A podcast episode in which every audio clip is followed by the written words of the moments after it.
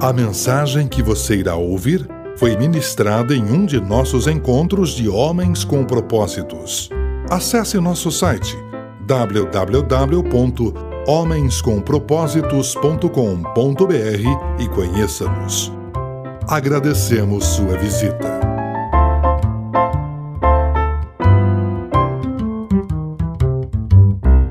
Nosso texto de hoje está em Êxodo 24 e 32, é uma coletânea de versos.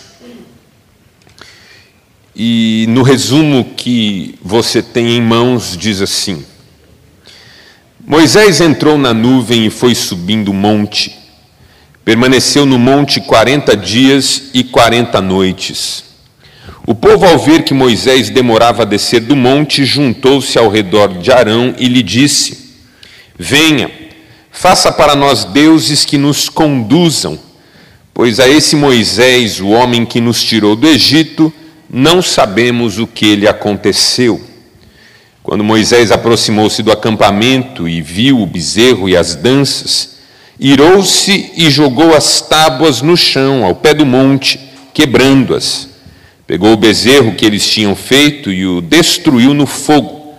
Depois de moê-lo até virar pó, espalhou na água e fez com que os israelitas bebessem. Até aqui. Você já deve ter ouvido a frase: Você é insubstituível. Essa frase é muito presente nos contextos de motivação, de autoajuda e tenta sugerir o seu lugar único na história. Ocorre que a frase você é insubstituível está equivocada numa perspectiva mais ampla. Porque ninguém é insubstituível. Todos nós somos substituíveis, uma vez que não estávamos aqui antes e a vida existia, acontecia e um dia não estaremos mais aqui e a vida vai continuar existindo, vai continuar acontecendo. Isso não quer dizer que você seja uma pessoa descartável. São questões diferentes. Eu tenho dito há muitos anos que cada um de nós é uma pessoa única e que ocupa um lugar único no palco da vida e da história. Mas a vida existe sem nós e a vida segue sem nós. Alguns anos eu li o livro do é, Kafka, Francis Kafka, Franz Kafka, melhor dizendo, A Metamorfose. E esse livro é sui generis, ele começa com uma frase muito curiosa, diz assim, que certa manhã, ah, depois de um sono agitado, Gregor Samsa despertou e se viu metamorfoseado num inseto monstruoso. Ah, ao que tudo indica, tratava-se de uma barata. E assim, sem explicação, sem razão de ser, essa coisa da, da literatura nonsense. E qual que é a sacada do livro? Que o Gregor Samsa era rimo de família. Era o sujeito que sustentava a casa, cuidava dos pais, cuidava da irmã, patrocinava os estudos da irmã, ajudava nos estudos. Aquela pessoa que você olha e diz assim: meu Deus, se esse aí vier a faltar, a família dele desmorona. E aí ele está nessa nova situação, virou um inseto. O livro vai se desenvolvendo com ele tentando entender essa nova vida de inseto, até que no final, e eu vou contar o final, ele morre. Ah, eu ia ler, ia nada. Esse livro tem 500 anos. ele morre. E a ideia é a seguinte: é, o curioso é o seguinte, o que acontece é o seguinte: ele morre e a família dele fica melhor do que quando ele estava vivo, porque os pais se reorganizam e começam a viver, a irmã se assume e começa a viver, e o livro termina quase que melancolicamente dizendo que está todo mundo mais feliz. Essa é uma verdade sobre a vida. a, a gente passa e a vida continua. Então, uma coisa que a gente tem que entender é que a nossa liderança tem que ser desenvolvida na perspectiva dessa passagem. A gente não vai estar aqui para sempre. O Moisés, quando foi chamado por Deus para ser líder de Israel, da saída de Israel do Egito, sabia que essa liderança seria provisória, que afinal de contas ele tinha 80 anos de idade. Há alguns anos eu convidei para estar comigo na igreja que eu pastoreava o Dr. Russell Shedd. Ele já tinha estado comigo em outras ocasiões, e eu liguei para ele e falei, doutor Shed, queria que o senhor voltasse aqui na nossa igreja, tal, estamos pensando em fazer um evento, uma programação, queríamos ouvi-lo. E ele sempre muito simpático, muito carinhoso, muito generoso. Me passou as datas que ele podia e nós acertamos uma data. E aí, quando acertamos os detalhes, eu disse para ele: Olha, doutor Shed, então ficamos combinados, ano que vem, nessa data, o senhor estará conosco. Ele falou: Olha, Marcelo, só lembrando que eu tenho quase 90 anos. Então eu não tenho nenhuma obrigação de estar lá quando a data chegar, porque eu não sei nem se estarei aqui. E claro, aquilo foi muito é, é, é, interessante e, e, eu ri, ele riu também, aquele jeito dele muito, muito discreto. Mas depois que eu desliguei, eu fiquei pensando, é verdade. A gente assume compromisso para daqui a um tanto, com tanta facilidade, né? É, eu mesmo sempre faço agenda para o ano seguinte, quando chega agosto, setembro, eu começo a fazer agenda para o ano seguinte e falo, ah, então, setembro eu estou aí, agosto eu estou aí, dezembro eu estou aí, março eu estou aí. E a verdade é que eu não sei nem se vou estar vivo. E a Bíblia diz isso, né? Tiago diz: vocês não digam hoje amanhã faremos isso ou aquilo, porque vocês não sabem se estarão vivos amanhã. Então, o que vocês devem dizer é: se Deus quiser, amanhã faremos isso ou aquilo. Então, hoje eu já tenho dito: ó, se Deus quiser, estarei aí. Não é? Porque se Ele não quiser, não tenho como impor isso sobre a minha própria agenda ou sobre a agenda de qualquer um que seja. Então, essa provisoriedade, essa transitoriedade é uma é uma imposição da realidade sobre todos nós. E, e, e, liderar com essa consciência é uma exigência da liderança, porque eu tenho que saber que eu vou passar. E que à medida em que eu passar, outros continuarão. E a pergunta que eu tenho que me fazer é: depois que eu passar, esses que continuarão, continuarão em melhores condições por eu ter passado ou em piores condições? Eu criarei relações de desenvolvimento e crescimento ou criarei relações de dependência e confinamento? Eu, eu tenho que decidir o que é que eu quero. Por quê? Por causa dessa tese. Líderes maduros são movidos pelo desejo de desenvolvimento e não pela necessidade de aprovação.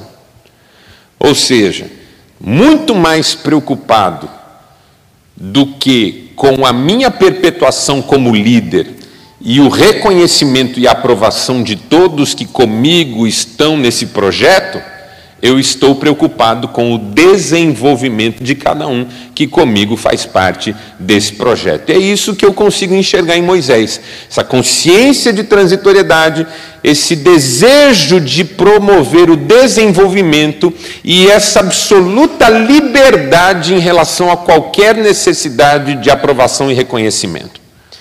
Moisés não tinha necessidade de agradar ninguém. Ele tinha propósito na sua liderança e não tinha necessidade de agradar ninguém. Calbart, teólogo suíço, escreveu numa de suas reflexões que o falso profeta é o líder que agrada todo mundo. É impossível você agradar todo mundo.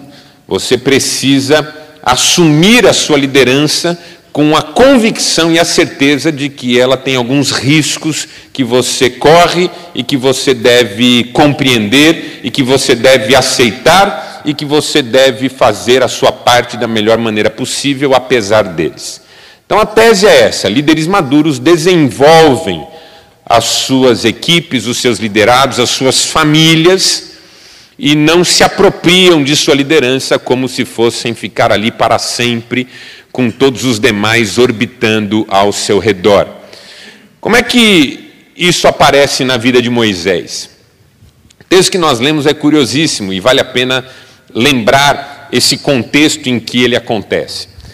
O Moisés estava 40 dias já no Monte Horebe, envolto pela nuvem de Deus, recebendo de Deus os mandamentos, as ordenanças, as orientações.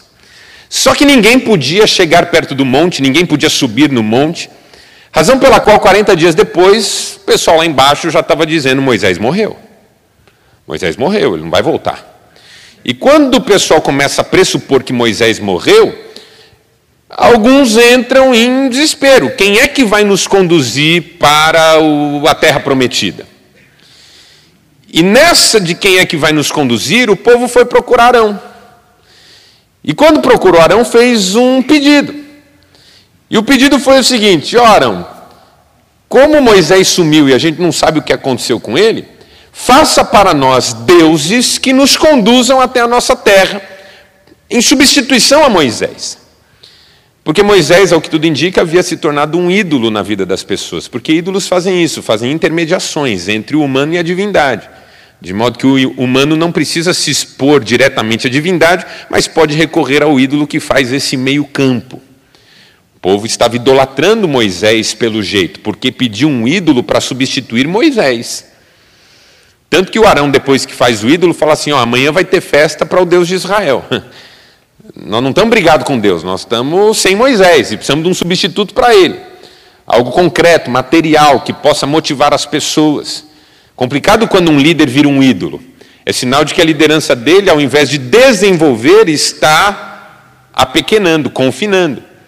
Porque se depois da minha liderança a pessoa precisa mais de mim, não menos, alguma coisa não deu muito certo. Se depois de educar o seu filho, o seu filho está mais dependente de você do que autônomo, alguma coisa não saiu legal.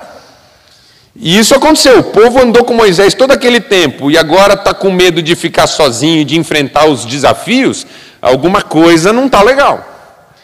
E aí o povo então falou para Arão que queria um ídolo para representar os deuses e ter mais coragem para continuar a peregrinação rumo à terra prometida. E o Arão protótipo desse líder que não consegue dizer não para as demandas das pessoas.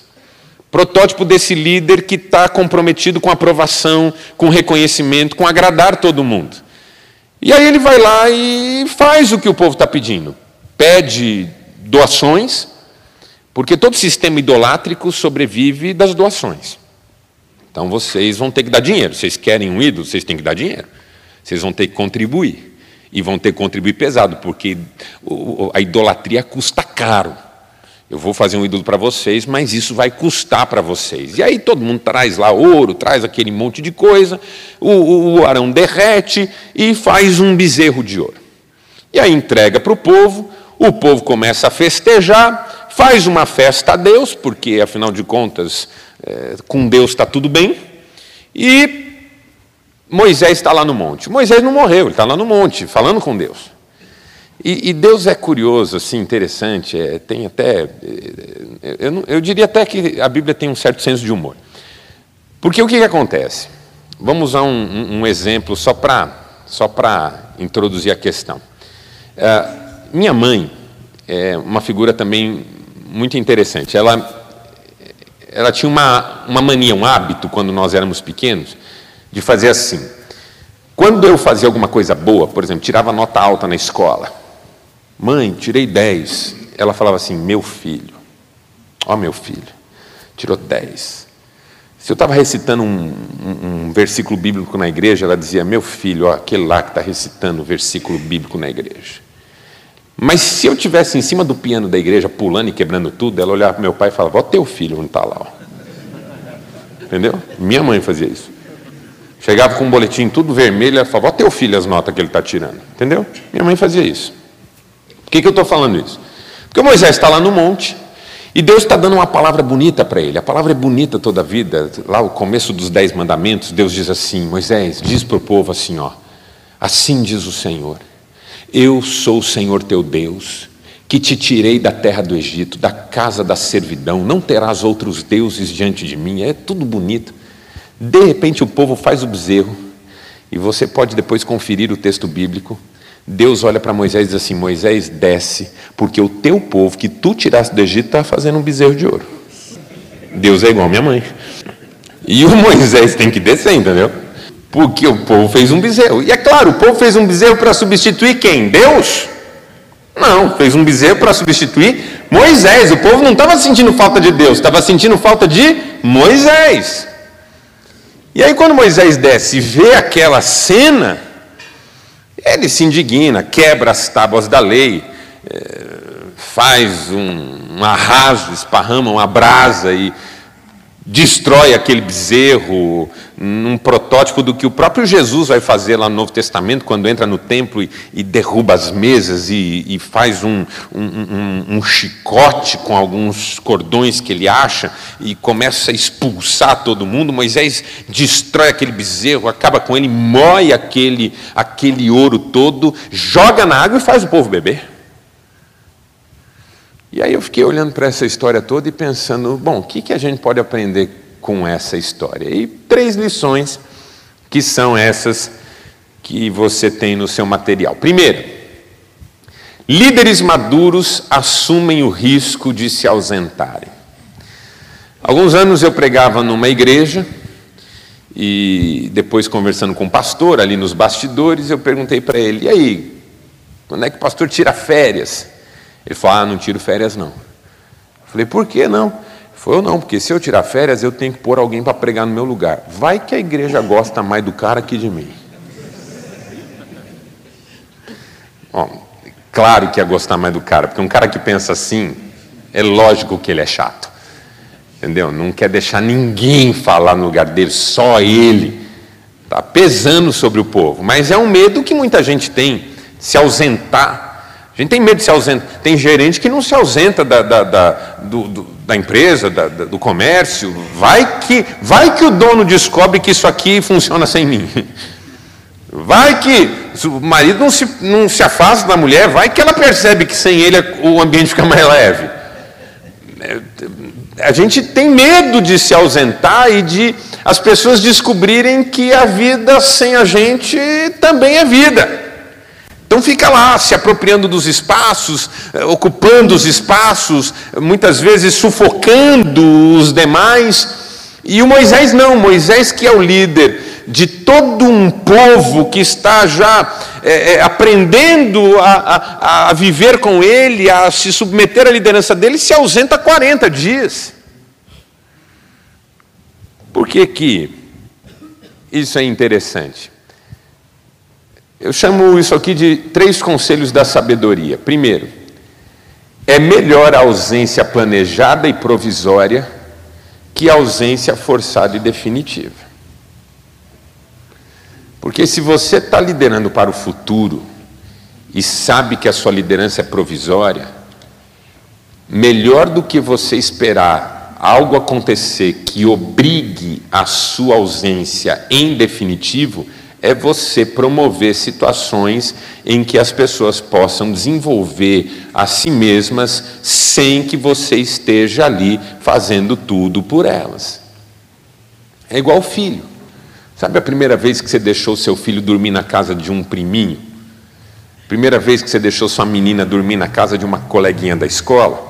Claro que você ficou ali atento, claro que você fez um milhão de recomendações, claro que você é, conversou com o pai do amiguinho ou da amiguinha, claro que você ligou ali no começo da noite para ver se estava tudo bem, mas você deixou porque foi importante nesse processo educativo já deixar essa criança ter uma experiência longe de você. Faz parte da educação de um filho, que às vezes ele fique longe. Aí um dia vai num acampamento da igreja, aí num dia vai dormir na casa da avó, aí nas férias vai ficar uma semana na casa dos tios, e com isso você sente que o seu menino está crescendo. Aí um dia ele vai estudar, passou no vestibular, vai morar fora, aí você fala: Meu Deus, meu menino cresceu. E essa autonomia é, é um sinal de que a educação dele aconteceu. Porque se o menino não pode sair nunca, não pode fazer nada sozinho, o que, que acontece? Alguma coisa não deu certo. Não, não posso deixar ele sair sozinho, sabe? Porque é perigoso. Quantos anos tem seu menino? Ah, é novo ainda, 38.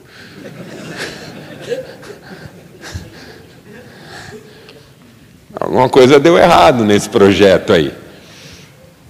É melhor você praticar a ausência planejada e provisória que a ausência forçada e definitiva. A ausência de Moisés é planejada e é provisória. Segundo, é melhor a ausência reparadora que a ausência por esgotamento. Porque essa é uma outra questão. Eu, nos primeiros anos do meu ministério, não fazia nada disso que eu estou falando hoje aqui. Não tirava férias, não tirava folga, não tinha final de semana, não tinha descanso. Mais recentemente, minha mulher disse assim: Você lembra que todos os anos você ficava doente e era internado? E é verdade. Todos os anos eu tinha crise de estresse, minha resistência lá embaixo, eu pegava todo tipo de infecção e ia parar uns três, quatro dias no hospital internado. Todo ano, às vezes duas vezes por ano, às vezes três vezes por ano. Por quê? Porque se você não para e não faz a ausência reparadora, você vai ter que fazer a ausência por esgotamento. Deus vai te colocar na horizontal, em algum momento ele vai te colocar na horizontal. Porque a gente não pode ser igual cavalo. Cavalo que é assim, corre até morrer. Corre até morrer. Se você forçar o cavalo a correr, vai correr, vai correr até morrer. Então tem que parar, tem que descansar. Se Deus criou o mundo em seis dias e descansou no sétimo, quem a gente pensa que é para não ter descanso? Quem a gente pensa que é para não relaxar? Ah, tempo é dinheiro. Não, tempo é vida. Tempo não é dinheiro. Até porque o dinheiro em si mesmo não é coisa nenhuma. Por isso que o sábio disse: o que me chama a atenção nos homens é que eles gastam a saúde para ganhar dinheiro e depois gastam o dinheiro para recuperar a saúde. Gasta para ganhar saúde no final. Ou seja, essa incoerência que a vida da gente é. Essa, essa luta pelas prioridades erradas. Por quê? Porque a gente não tem consciência dos próprios limites, das próprias dificuldades, das próprias necessidades.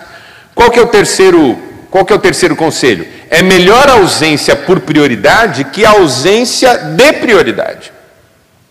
Porque o que é que Moisés vai fazer no monte? Conversar com Deus. Conversar com Deus. Isso é prioridade. Moisés estava a serviço de Deus, tinha sido chamado por Deus. Ele vai conversar com Deus. 40 dias é muito tempo para conversar com Deus, para receber instruções. Às vezes a gente diz que, que leva Deus a sério, mas não tem nenhum horáriozinho na agenda da gente para ouvir Deus, para buscar Deus, para entender o que Deus quer. Eu uma vez falei para a minha secretária na igreja, falei, minha irmã, eu, eu, eu, nesse período da manhã não vou atender ninguém não, eu estou precisando gastar um tempo em oração, estou precisando ler um pouco a Bíblia, eu vou, eu vou me, me reservar, se alguém ligar, se alguém chegar, diz que eu não vou poder atender nesse primeiro período, porque eu, eu preciso orar um pouco. Aí fiquei lá, tal, de fato não fui incomodado, quando terminou, eu fui lá na secretaria e falei, tudo bem, alguém me procurou?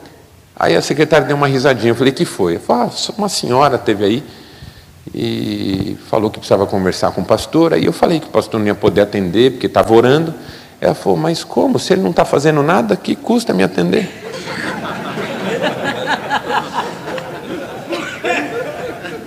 Ah, então é assim, ué. Se eu não estou fazendo nada, que custa atender? É, porque é isso. Você tá, alguém entra no seu quarto, você está de joelho orando, a pessoa fala, ah, que bom que você está sozinho. Precisa mesmo falar com você. Como assim estou sozinho?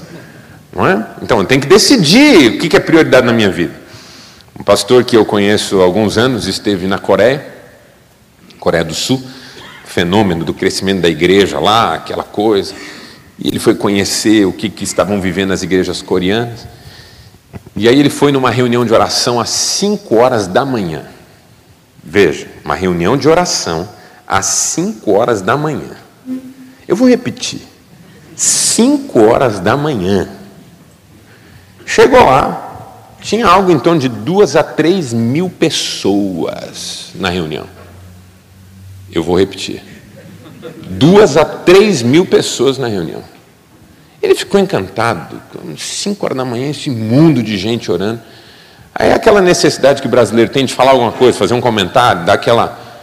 Ele falou assim: é, vocês orientais, coreanos, é, têm uma disciplina né, de, de levantar cedo tal, e isso ajuda, né? Aí disse que o pastor olhou para ele e falou assim: escuta, isso tem nada a ver com o fato da gente ser oriental. No mundo inteiro as pessoas acordam cedo para ganhar dinheiro. Nós acordamos cedo para orar porque Deus é prioridade na nossa vida. Aí você procura a sua Bíblia, que você acha que você esqueceu em algum lugar e tal, né? Quais são as suas prioridades? É... Ó, oh, gente, hoje não. Hoje eu prometi que vou levar meu filho no colégio. Hoje eu prometi que vou assistir o futebol dele. Isso é prioridade? Se é prioridade, você tem o direito de se ausentar por prioridade. Se ausentar do quê? Daquilo que você pode se ausentar. De forma planejada e provisória. Porque às vezes está combinado lá o jantar com a esposa, ela está esperando isso faz dois meses. Não sabe o que é comer fora, sei lá, faz seis meses. Aí chega no dia, ah, vou ter uma reunião. Pô, quem marcou? Você mesmo. Mas, e aí? Como é que explica isso para uma esposa, para um filho? Um pastor que eu ouvi pregar uma vez, ele falou assim que ele estava lá no, no gabinete dele, ligou uma senhora e disse, ah, eu preciso de aconselhamento. Ele falou, oh, hoje eu não posso, mas amanhã eu posso. Não tem que ser hoje, é urgente. Ele falou, hoje não tem mais jeito. Eu tenho compromisso, eu não posso atender a senhora hoje, mas amanhã, nem que seja às seis horas da manhã, eu atendo. Não, não pode ser amanhã, tem que ser hoje, é urgente, é muito urgente, eu preciso, eu estou angustiado. Ele falou, hoje não vai ter jeito. Aí disse que ela insistiu mais um pouco, ele manteve que não ia ter jeito e marcou com ela no outro dia. À noite, o compromisso dele é que ele assistia um filme no cinema com a esposa. Que ele tinha prometido levar a esposa no cinema. Ela queria ver um filme que tinha saído. Está na fila do cinema esperando para entrar.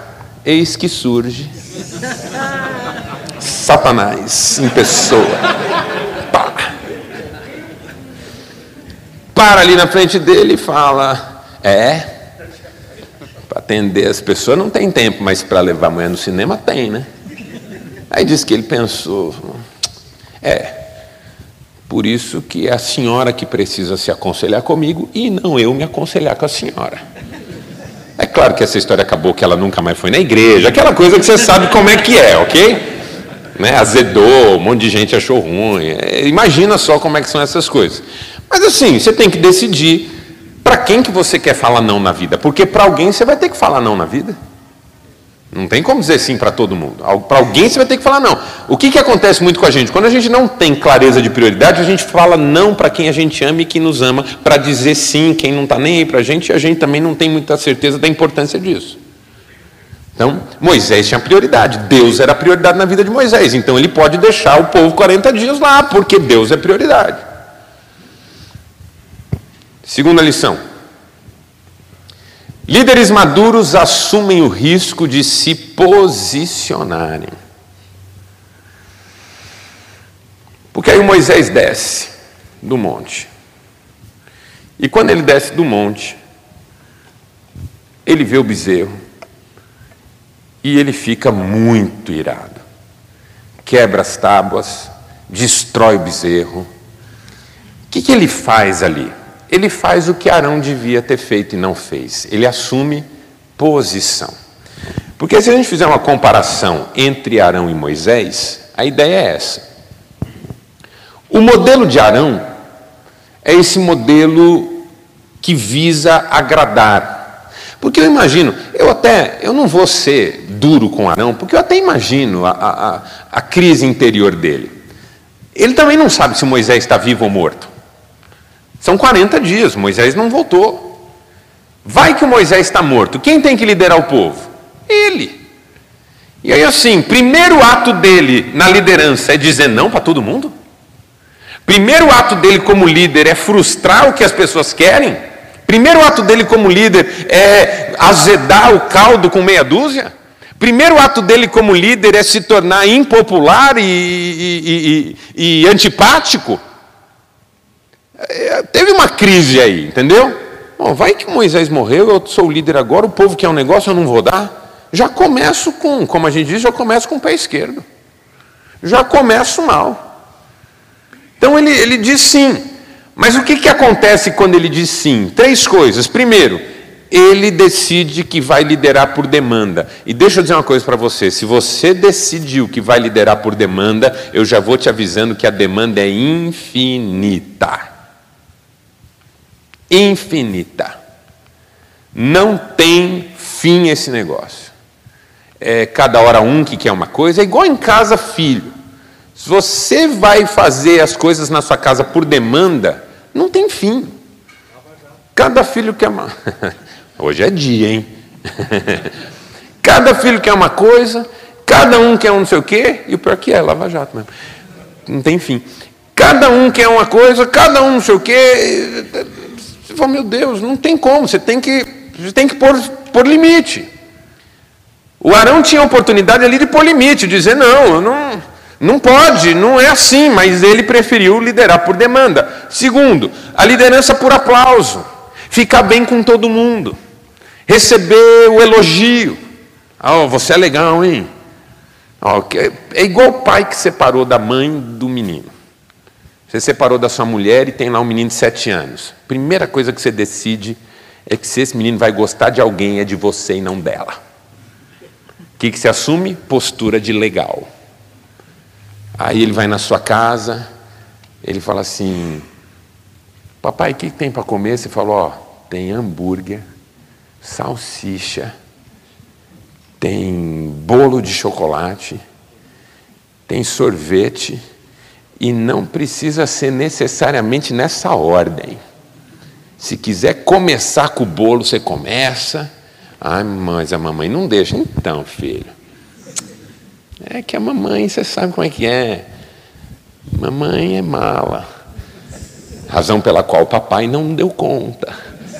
Mas aqui no papai é bacana, você pode ficar tranquilo. O que, que você está fazendo? Você está vendendo a alma sua de pai em troca do aplauso pontual, momentâneo do filho. Nossa, meu pai é legal, ele deixa eu comer bolo de chocolate antes de comer a comida. Nossa, meu pai é legal, ele deixa eu dormir sem escovar o dente. Nossa, meu pai é legal, ele deixa eu quebrar as coisas no chão. Nossa, meu pai é legal, ele deixa eu dirigir o carro sem carta. Nossa, meu pai é legal, ele vai me visitar na cadeia pelo menos uma vez a cada semana. Que isso aí não vai dar certo no longo prazo. Mas você tem que escolher se você vai liderar por convicção ou pelo aplauso. Porque o, o, o, demagogo é esse que quer o aplauso, independentemente da correção do que ele faz. E a conveniência, não é? Ou seja, o que é mais conveniente para mim nesse momento? Qual que é o meu interesse nisso que eu estou fazendo? Porque o que aconteceu com o Arão? O Arão foi conveniente. O Arão pensou, bom, é, vamos fazer o seguinte: eu vou, o povo está pedindo um bezerro. Talvez eu tenha que ser o novo líder desse povo. Eu vou atender, porque assim eu já estabeleço um padrão bacana de atendimento. Mas Deus vai ficar bravo. Então eu faço um culto para Deus amanhã, porque a primeira coisa que o Arão faz depois que entrega o bezerro é marcar uma festa para Deus. É a política da boa vizinhança. É aquele cara que estava morrendo no hospital, o pastor foi visitar ele e falou assim: irmão, renuncia o diabo, aceita Cristo. Ele olhou e falou: Pastor, eu estou morrendo, não é hora de fazer inimizade com ninguém. Vou renunciar nada, não. Eu só quero amigo, eu quero ter um milhão de amigos. Porque vai que, né? Vai que eu vou para outra casa lá e eu tenho que estar bem com o cara. Tem líder que é assim, tem líder que não tem posicionamento. Por quê? Porque é uma questão de conveniência. É chamado aqui numa reunião, ele é a favor, mas na hora de passar para a turma lá, ele é contra. Pô, isso é o que mais tem nas empresas, o cara que chuta com as duas pernas, entendeu? Que, que marca gol a favor e marca gol contra. E de propósito. Tem aquela história deliciosa do Abraham Lincoln, né?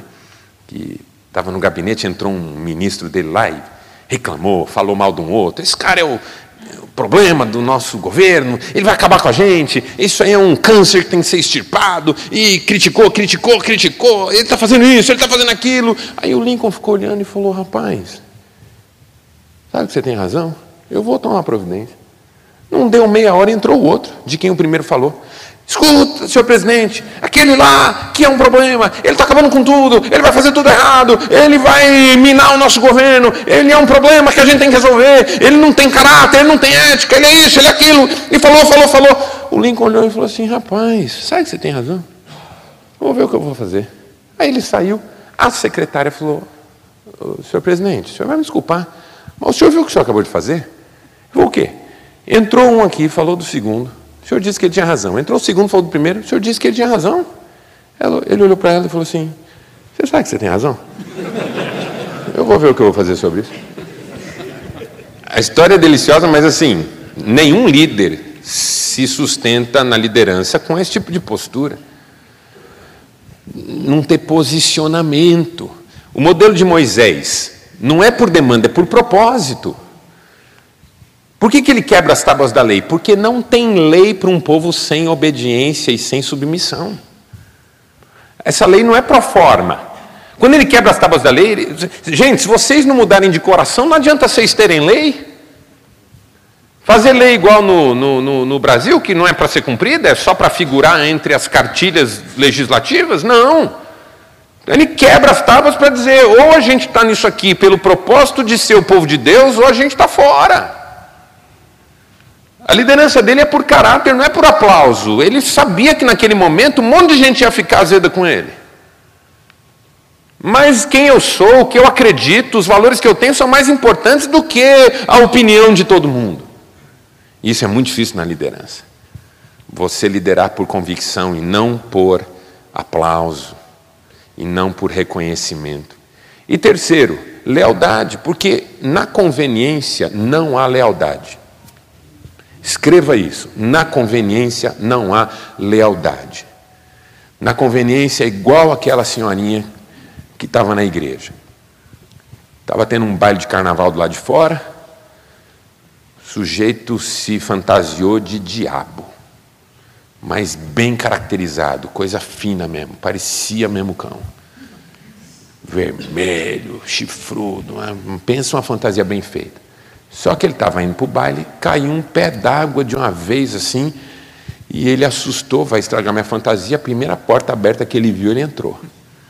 No que ele entrou, um raio estourou e acabou a energia do lugar. Quando volta a energia, ele está lá de diabo no meio de uma igreja. Voltou a luz, o povo viu o diabo no meio da igreja, levantou, saiu correndo, adulto atropelando criança, aquela coisa bonita de ver. E aí, de repente, uma senhora que não conseguiu levantar por causa de um problema nas pernas, ficou lá sentada, e ele viu, assustado também com a correria, ele foi falar com ela, no que ele se aproximou, ela fez assim, ó, oh, 30 anos que eu tô aqui, mas sempre tive do teu lado.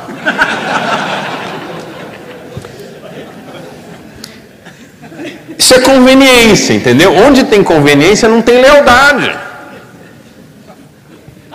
O, o, Paulo Romero tem uma frase que eu acho sensacional. Ele diz assim: ó, cuidado. Quem serve a Deus por dinheiro servirá o diabo por um salário maior. É assim, se o cara não tem valores, tudo que ele tem é conveniência, ele não tem laços. Então não seja esse cara. Porque lideranças por conveniência não sobrevivem, as lideranças por lealdade são confiáveis. Se não é lealdade a uma pessoa, é a um princípio. Se não é um princípio, é um projeto. Mas alguma lealdade tem que ter, senão eu vou ficar mudando de barco a cada passo da viagem, e ainda que o barco que eu mude esteja indo na outra direção. Esse é o modelo de Moisés. E por último, para terminar. Líderes maduros assumem o risco de implicar os liderados. Porque aí Moisés mói, é o primeiro quisuco da história, mói aquele negócio todo, faz um pó, mistura na água. Só que é ouro, né? Diz que tem uma champanhe que é com ouro, não tem? Alguém já bebeu? Se alguém já bebeu, levanta a mão que eu vou. Aí a gente conversa no final aqui. Estou precisando de uma oferta para o ministério. O Moisés faz um quisuco ali de ouro e dá para o povo beber. Eu acho essa cena forte porque o que ele está fazendo é o seguinte: eu vou implicar vocês todos no que aconteceu aqui hoje. Todo mundo vai beber desse cálice, porque é um símbolo aqui. Um símbolo que remete ao próprio Jesus lá no Novo Testamento quando aqueles dois discípulos, não tem dois discípulos que vão pedir para Jesus deixar um sentado do lado direito, outro do lado esquerdo na, na glória. Não tem uns caras que fazem isso? É, é Tiago e João. Eles vão lá e falam assim: Mestre, podemos te pedir uma coisa? Pode. É, quando o senhor vier no teu reino, podemos eu me assentar do teu lado e, e ele na, no outro lado, no, na sala do trono? Não, os caras não são bobos nem nada. Eles querem aparecer na foto, entendeu? Eles já sabiam que as fotos dessa cena iam tudo parar no Facebook. Então eles, não, queremos estar lá. É a razão pela qual a gente tira selfie com celebridade. Já tirou selfie com celebridade? Ou você encontra uma celebridade no aeroporto. Aí você chega lá perto, escuta, posso tirar uma foto? Aí o cara todo simpático, não pode. Aí você vai lá, entra um pouco na frente, né? Pá! Aí posta na rede social com aquela frase típica, né? Ó, oh, quem quis tirar foto comigo. Não é, não é assim que você põe? Qual que é a ideia? A ideia é que estar ali com uma celebridade transfere para você alguma reputação. É, é, transferência de reputação. Eu, eu no mesmo espaço que o sujeito, é, é ele tirando foto comigo, olha os ambientes que eu frequento. É, um pouco tem a ver com isso, não sempre, mas um pouco tem a ver com isso. Aí os caras querem sair na foto com Jesus, entendeu? Pô, a hora que Jesus vier na glória e, e, e o pessoal perguntar, mas quem que é aquele do lado dele? Aquele do lado dele é João, já pensou? E o outro é Tiago. Já pensou a mãe desses caras? Por isso que tem um, dos evangelhos diz que foi a mãe deles que pediu, não é? No, no outro, no, no, no, de Mateus diz que foi a mãe deles que pediu. Por quê? Porque para essa mãe é uma maravilha. Quem são aqueles caras? Aquele é João e aquele é Tiago, irmão dele. Nossa, os dois são, são irmãos da mesma família. Que mãe abençoada, hein? Que, que pai, que educação. Que maravilha. Porque quando, quando você tem um filho bacana, ele dá uma moral para você, não dá não? Pô, seu filho tirou 10 em tudo na escola, você vai lá na reunião dele, a professora dá parabéns para quem? Para você. Pai, você está de parabéns, teu filho é maravilhoso. Pai, você está de parabéns, teu filho é muito educado. Pô, mal sabe ela que o seu filho é tudo de bom porque você é louco. E ele tem que recompensar. Não tem, não tem uns filhos bacana porque o pai é doido? Né? O pai, o pai cheira uma, o pai é o filho não, eu Coitado do meu pai, precisa de ajuda. Dá uma moral para o pai, filho bacana. Então a mãe vai lá e pede. E aí a resposta de Jesus é: Ok, vocês bebem o cálice que eu vou beber? Topam ser batizados com o batismo que eu serei batizado? Claro. O que, que eles respondem? Sim, porque é igual. Seu filho fala assim: Pai, você me dá uma bicicleta? Você fala: Filho, você vai estudar? Qual é a resposta dele? Claro, pai. Já estou estudando. Eu com essa bicicleta, então, vou ser o as dos estudos. Por quê? Porque ele quer a bicicleta. Os caras pediram um negócio. Jesus pergunta: Vocês estão afim? Claro! Aí Jesus responde: Então vocês vão beber o cálice que eu tenho que beber e vão ser batizados com o batismo que eu vou ser batizado. Quanto a sentar-me do meu lado, não vou prometer, porque é o Pai que vai escolher. Ou seja, vocês vão beber o meu cálice, mas talvez não sentem do meu lado, porque isso é vida cristã. Você está implicado, mas não necessariamente vai conseguir o que quer responsabilidade, confronto e disciplina. Três palavras que toda liderança deve considerar com seriedade. Responsabilizar os liderados, confrontá-los quando necessário e estabelecer disciplinas coerentes. Disciplina tem a mesma raiz da palavra discípulo. Se você quer desenvolver uma pessoa, você vai precisar discipliná-la. Disciplina não é punição, na universidade, disciplina é uma matéria. Por quê? Porque é um conteúdo, é um ensinamento. É fazer com que a pessoa, através daquele processo de aprendizado, se torne mais apta para a vida. Todo líder tem que ser capaz de implicar os seus liderados. O nosso líder da semana é o Abraham Lincoln, que eu já mencionei aqui, agora, obviamente, uma frase de fato dele, que é essa aqui. São duas. Os princípios mais importantes podem e devem ser inflexíveis. Posicionamento, que é o que está faltando, posicionamento. Os princípios mais importantes podem e devem ser inflexíveis. Segunda frase: a maior habilidade de um líder é desenvolver habilidades extraordinárias em pessoas comuns. Esse líder vai passar, e quem era comum antes dele passar agora é extraordinário. Palavra de Jesus Cristo, que eu acho deliciosa também, João 16, 7 e 8. Mas eu lhes afirmo que é para o bem de vocês que eu vou. Ausência planejada e provisória. Quem é cristão aqui sabe que a ausência é provisória. Se eu não for, o conselheiro não virá para vocês. Mas se eu for, eu o enviarei. Olhem, olha Jesus dizendo: sem mim vai ficar melhor para vocês. Isso só líderes maduros conseguem. Não é? Depois que eu for, vocês vão crescer muito mais, vão muito mais longe, vão ter muito mais condições. Quando ele vier, convencerá o mundo do pecado, da justiça e do juízo.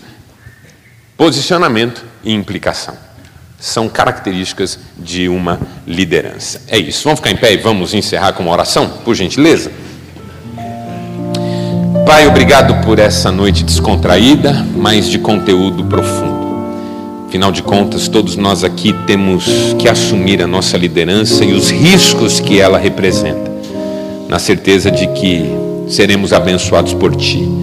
Abençoa cada homem que aqui está, despede-nos em paz, dá-nos o descanso que precisamos. É o que nós te pedimos em nome de Cristo. Amém. Gente, valeu, obrigado, desculpa as brincadeiras. Até o próximo encontro nosso, se Deus quiser. Tchau.